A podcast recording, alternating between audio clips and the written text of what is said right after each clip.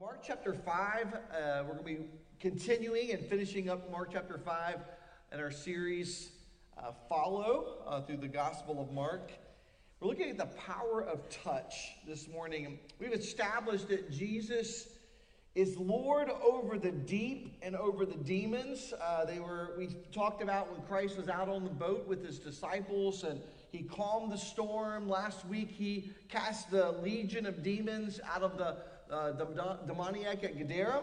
Uh, and uh, we, we see he was traveling over to the other side of the Sea of Galilee. And uh, today we're going to see he's also Lord over disease and over death. And uh, uh, as we last Sunday, he delivered a man from the dead. Jesus delivered him. He broke the chains of sin, the bondage that Satan had placed on his life. So this morning I want us to dive into, we're going to start with verse 21 and see a man that's in need, a man that is, is desperately in need of a touch from God. And, and it's, it's amazing to see this morning uh, two very different scenarios in our text.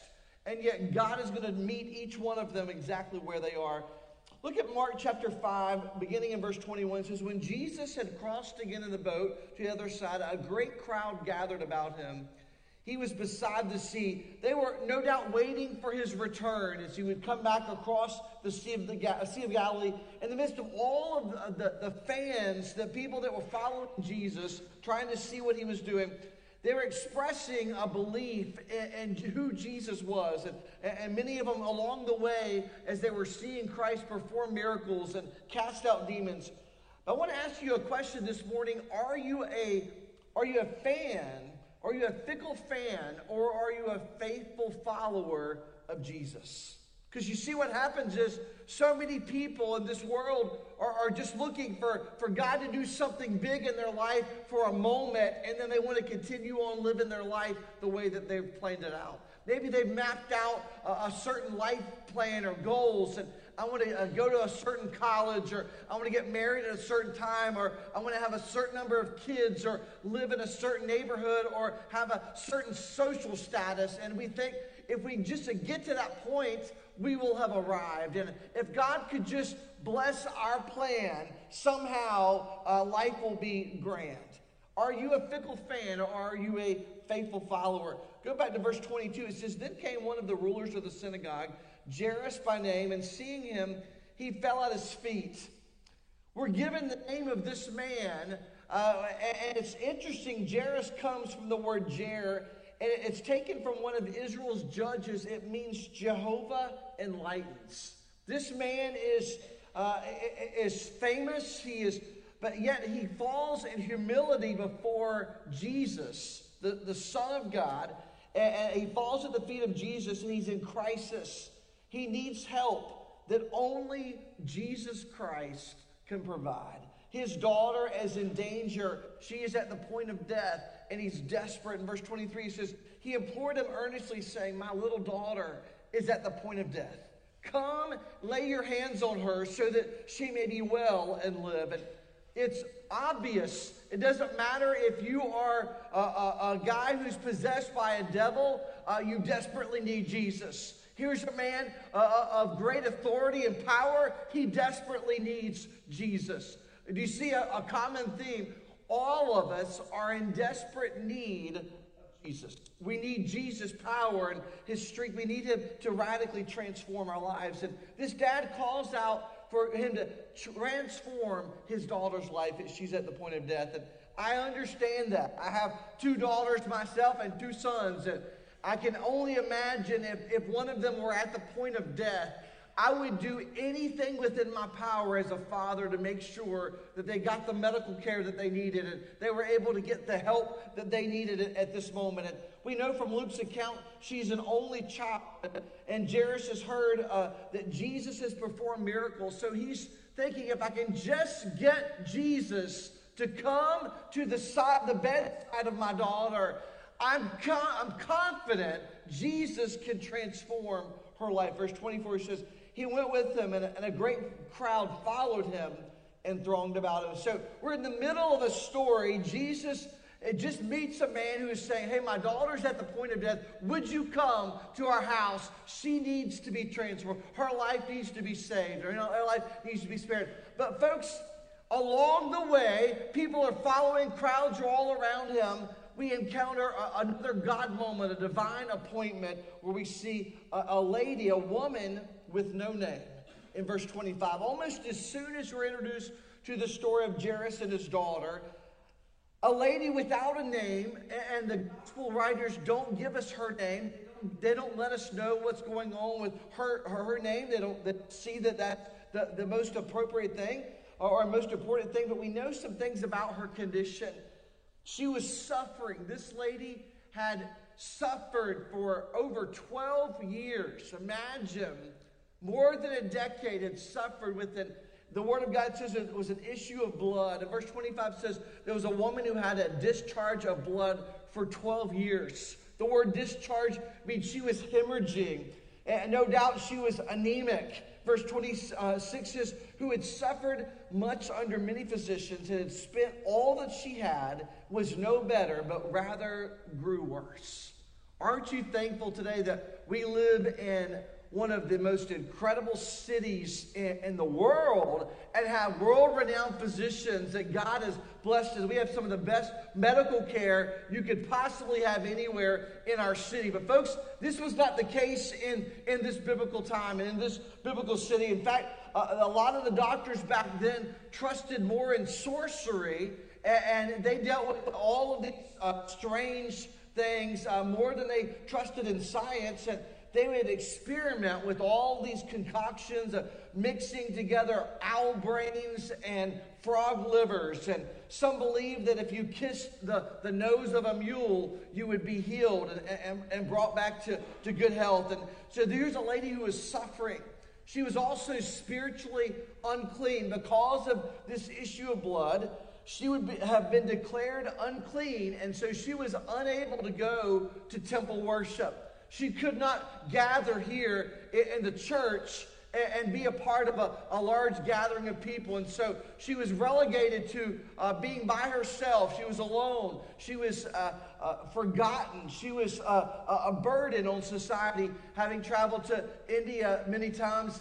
Uh, many t- in that culture, a lot of times when a lady's husband dies, they considered a widow a, a burden on society. And they're unfortunately, they're not treated well, and they're, they're oftentimes uh, put on the back. They have to sit in the back of church.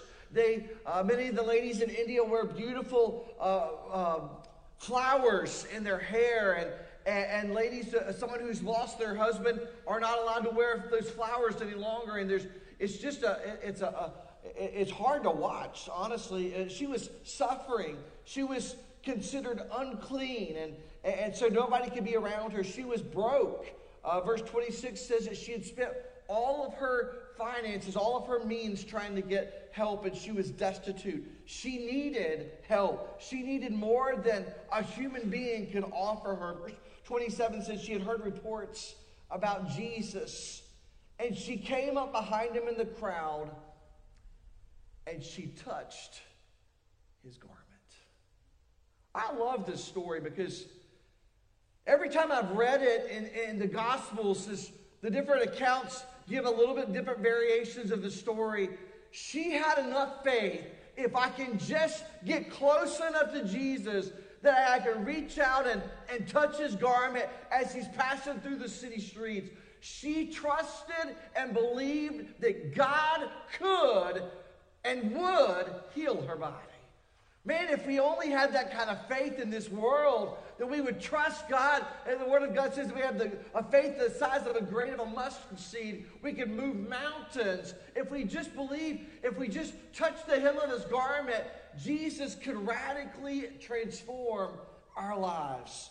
Praying in faith, believing. Verse 28 if I just touch even His garment, I will be made well. Luke tells us that she grabbed uh, onto the fringe of his cloak. And folks, before we go any further, uh, let me just say something about her faith had a little superstition in it. Her theology probably wasn't straight out of the Baptist faith and message. She probably wasn't having everything exactly crossed and dotted and all of that. But I want to say the same thing. If you think of the thief that hung beside Christ on the cross, he didn't have time to sit through discipleship training. He didn't have time to do all those things, but he believed Jesus was the Son of God. He believed that he was holy, he was perfect, he was deity, and he understood that he was a sinner and he was in desperate need of a Savior. And when he says, Father, remember me when you enter into your kingdom, folks, it was this childlike faith. Here's a woman who has a childlike faith. If I could just reach out and touch the hem of his garment, Jesus can radically transform my life. In Matthew chapter 18, it says, Truly I say to you, unless you turn and become like children, you will never enter the kingdom of heaven. I think sometimes in our culture today, we want to make coming to faith in Christ too difficult. Folks, if it's too difficult, you and I are getting left out. If it's too difficult, we would never be able to earn or gain God's favor. But I'm thankful a childlike faith is all required. As soon as she touched his garment, verse 29 says, immediately the flow of blood dried up as she felt in her body that she was healed uh, of this disease. I love that as, as soon as she was touched the hem of his garment, she immediately knew she was healed. I'm telling you, talk about a, a, a celebration. Talk about a, a, victory lap, so to speak. There's no telling what was going through my verse 30 says, Jesus, perceiving in himself that power had gone out from him, immediately turned about in the crowd and said, Who touched my garments? Think about it for just a moment. Jesus knew exactly who had touched him.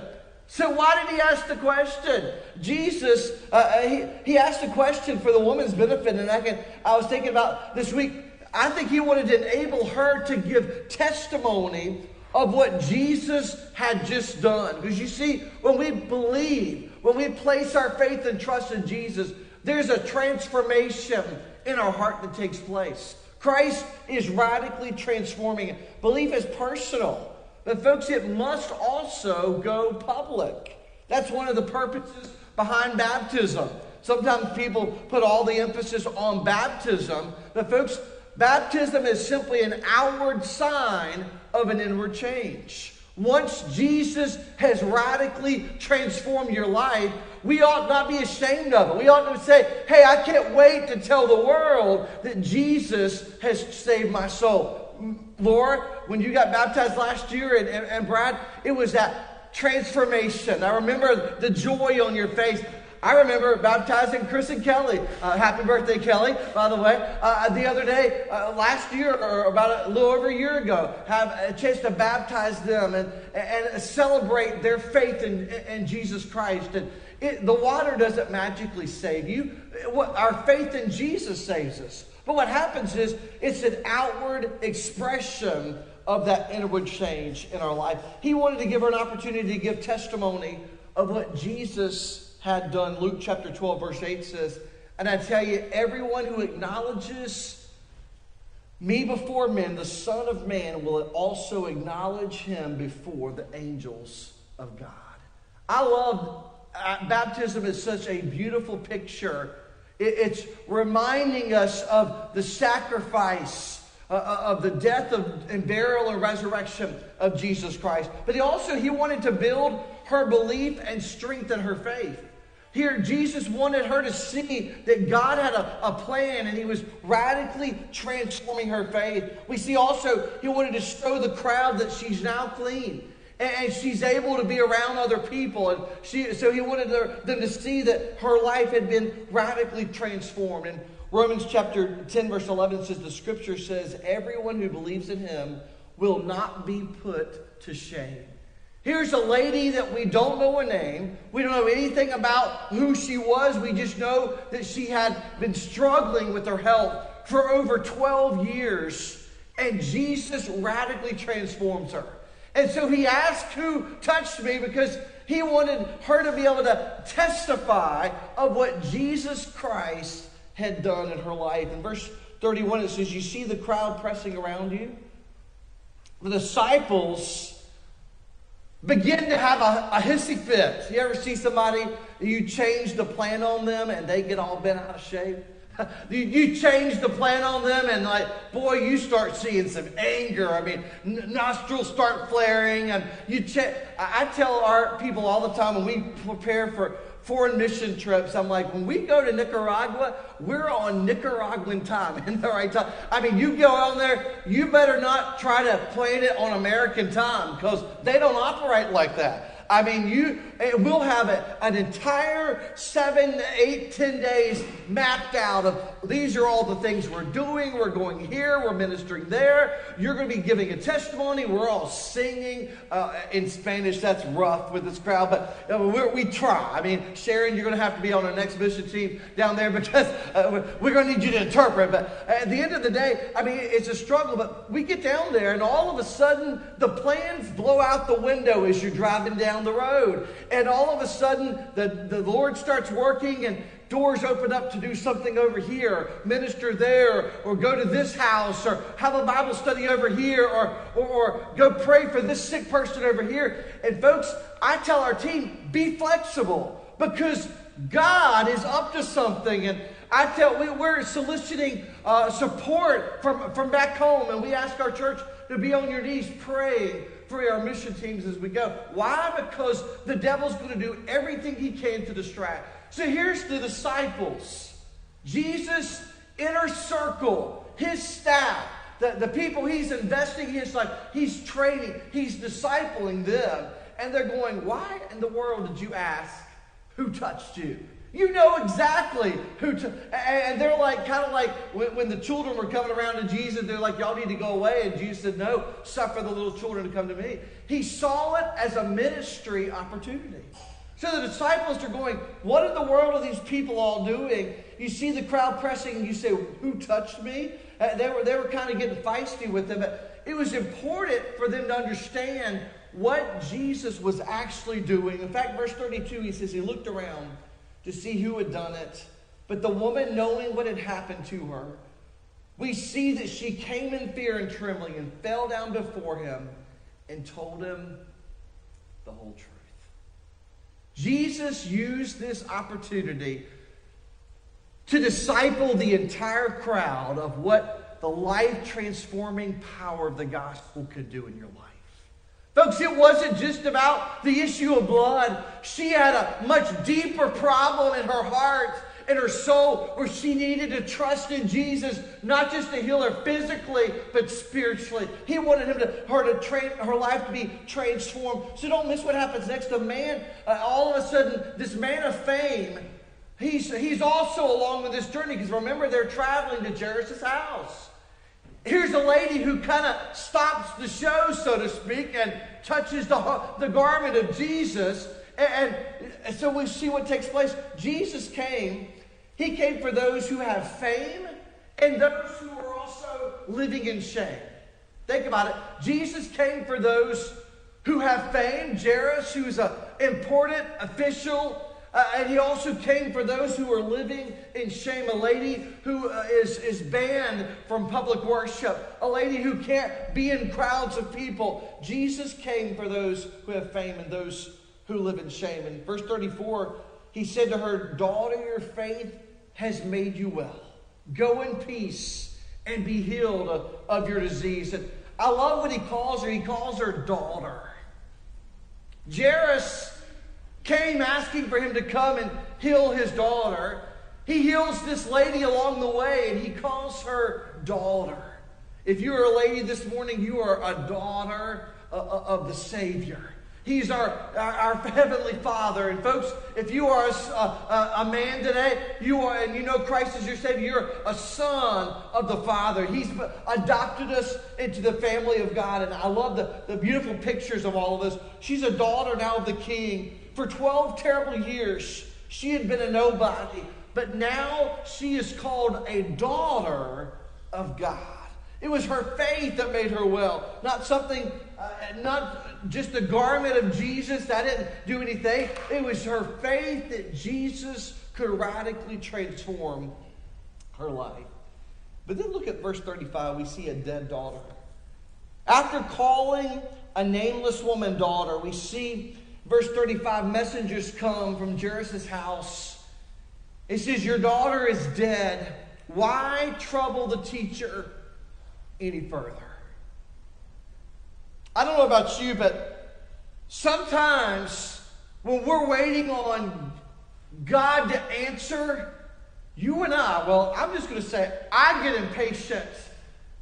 My type A, my OCD, my wanting God to act right now, I'm like, God, you've only got about 30 minutes to come through, and this is going to be it. I mean, so we're putting God on a stopwatch. And I you ever do that with your kids? Like, you're going to do, you're going to read this uh, book for the next 30 minutes and I'm going to set a timer. Anybody do that? Uh, we don't count in our house. Of these parents that count one, two, immediate obedience uh, or else there's a consequence. But here, I mean, we were setting a timer and we're like, God, if you could just come and heal my daughter right now, everything's going to be okay.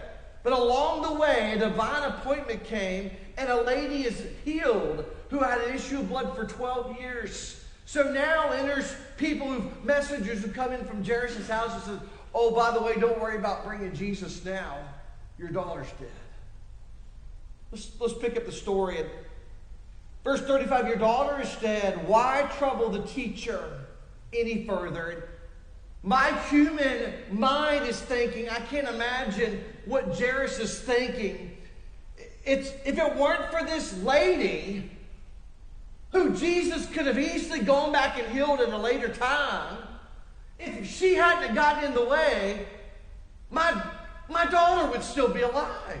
You, or anybody else tracking with it? If, if, if only this hadn't happened, Jesus would have been over there to heal my daughter.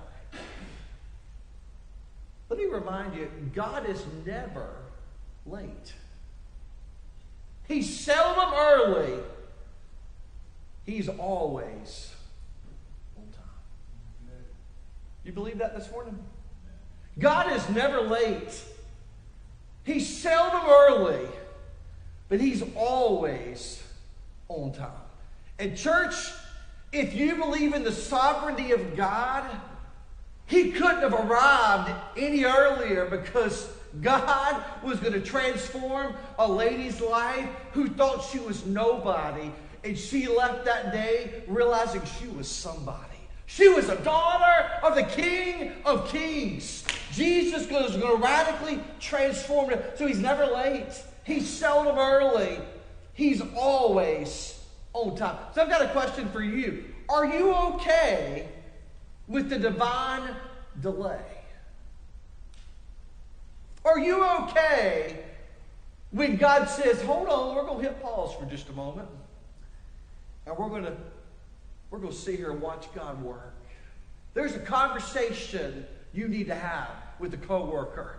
And I know you hate your job because you've told everybody how much you hate your job. And there's a coworker that you're going to be there to minister to, and they're going to need someone who can take them to the throne of grace and say, Jesus Christ radically delivered me from the hand of the enemy.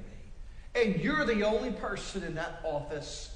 You're the only person in that school who can tell them that Jesus Christ transformed your life. You're the only one that say, I've been down that road. I've experienced the pain. I've experienced the loss. I've experienced the defeat. I've experienced cancer. I've done all these things, and Jesus Christ got the victory. I've gone through defeat. I've gone through divorce. I've gone through loss of a child. I've done all of these things, and Jesus Christ still delivered me. Church, what happens is these divine delays are opportunities for the Holy Spirit of God to transform lives. Romans 8 28 says, We know that for those who uh, love God, all things work together for good, for those who are called according to his purpose. Delays are really part of God's divine design, and their, their interruptions are part of God's appointments for each of us. Sometimes we can miss these because we, we get irritated by God's divine appointments. We're like, I've got to get to work. But my child isn't getting ready for school on time. Anybody ever had one of those moments and you're like, I mean, good heavens. I mean, the kids are taking forever. They're not, I've gone in their room five times and they're still in bed. Some of your parents are laughing because you, you know what it's like. And every day's a struggle. And you, I mean, you, you drop them off for practice and they forgot their, their elbow pads. They forgot, you know, their helmet. They forgot their lacrosse stick. They forgot whatever. You just fill in the blank, and you're sitting there going, I mean, but sometimes those divine delays are another opportunity for God's grace to shine. It's an opportunity for conversations to be had. It's an opportunity. Sometimes that delay, have you ever gone and you get on the road and man, there was a major accident, and you're thinking, that child who I was uh, literally about to have some serious conversation words with and I come to Jesus with, uh, by them being late this morning, God spared us from being involved in a horrible accident out in front of our neighborhood. I, I can't tell you the number of times I've been in opportunities, I'm, I'm driving, driven down the road and thinking, that could have been us. It happened right before, and we were supposed to have already been on the road, and that could have been our family that was killed in an accident. Folks, what happens is divine delays, God is working. Trust His plan, trust His, his process and what He is trying to accomplish. Verse 36 do not fear, only believe.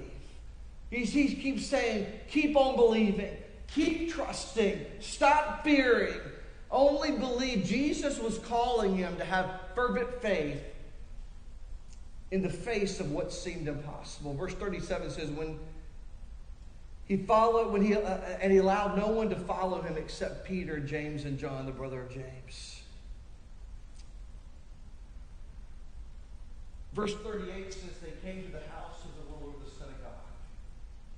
Jesus saw commotion, people weeping and wailing loudly. at Middle Eastern funerals, they would often hire professional mourners. Heard someone one time say, When I die, I want lots of weeping. I want everybody to be totally upset that I'm gone. But uh, they would, they would uh, hire professional mourners. Verse 39 says, When he entered, he said to them, Why are you making a commotion and weeping? The child is not dead, Jesus says, but sleeping. That child's not dead, he's just asleep. And I'm reminded for the believer, death is only sleeping. Because this is not the end. First Peter, First Corinthians 15, 51 says, Behold, I tell you a mystery. We shall not all sleep, but we shall all be changed in a moment, in the twinkling of an eye, at the last trumpet. Folks, for the trumpet will sound, the dead will be raised imperishable, and we shall be what, church? Changed. God says that child is not dead, they're just asleep. And that's the beautiful thing about uh, the follower of Jesus Christ. When this, our final breath is taken in this life, that is not the end for a believer. It's just the beginning. Because, folks, when we leave this world, we're very much alive in the next world. And Jesus Christ has prepared us for that for all of eternity, worshiping Him. Verse 40 says, they, they laughed at him. His disciples laughed at him. The word means to ridicule or scorn. And, and verse 40 says, He put them all outside and took the child's father and mother, those who were with him, and went in to where the child was.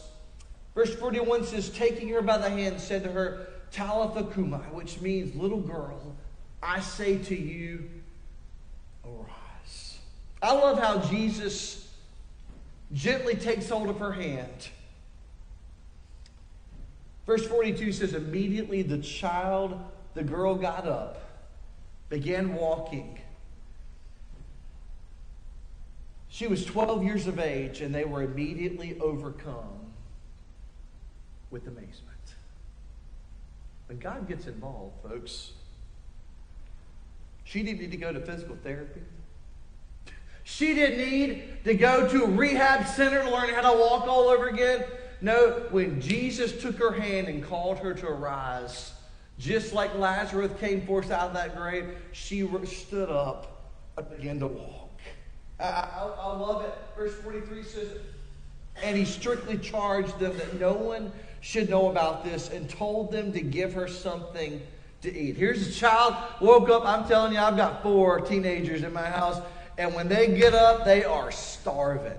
Here's a little 12 year old, a little girl who's like, I'm hungry. I'm starving. Mama, what's for dinner? What? And you're like, I mean, uh, for I feel bad. My, my wife sometimes she's like, why is it always my decision to come up with what's for dinner? I mean, why don't you figure out what's for dinner tonight? And why don't and why don't the kids figure out what's for? How is it always my, my responsibility? Here, the child is starving, and, and Jesus says, somebody make this child a, a, a, dinner. Make them something to eat. So, what's the application? What if we start seeing our interruptions as God's appointments?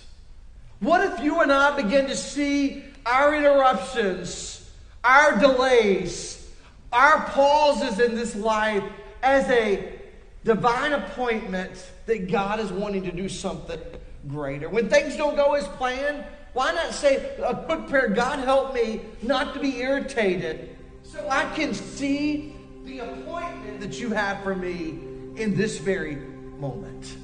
God, help me to see the purpose of this delay, of this struggle, of this trial, because God is trying to use it for my good, but ultimately for His glory. Identify a situation in which you need to stop fearing and start having faith. Think about your own world right now. What is it in my life that is causing great periods of fear that I need to start saying, God, I'm going to trust you because you're working out your perfect plan for my life. A.W. Tozer said, As God is exalted to the right place in our lives, a thousand problems are solved all at once. You see, when we believe in the sovereignty of God, there is no pandemic that can scare me. There's no doctor's orders that can scare me. There, and you say, Pastor David, well, I, I don't agree with that. I, I'm not living in fear because I have faith in a God who overcame death, hell, and the grave. there's nothing that's too difficult. So here's a lady who's been plagued with a, a health condition for over 12 years, who no doubt had probably prayed many times God, heal my body. God, take this problem, this struggle for me. It's like Paul in the thorn in his flesh. But she trusted enough to reach out and touch the hem of Christ's garment, and he transformed her life. Jairus, who's a man of position and power, comes and says, If you just come and touch my daughter, she'd be made whole. See that power of touch? This morning, Jesus Christ wants to touch your life and he wants to transform your life this morning. Maybe you're here and you do not know Christ as your Lord and Savior. It does not matter what your life ha- ha- has faced in the last 20, 30, 40, or 98 years from Ms. Doris Ross in our, our church, Jesus Christ cares. And He desires to transform your life. 2 Corinthians chapter 5, verse 21, Paul writes, For our sake he made him to be sin who knew no sin so that in him we might become the righteousness of God. Jesus wants to transform your life this morning. He did so for Jairus' daughter. He did so for this woman with an issue of blood. And this morning, if you don't know Jesus Christ as your Savior, He desires, in fact, He delights in transforming your life.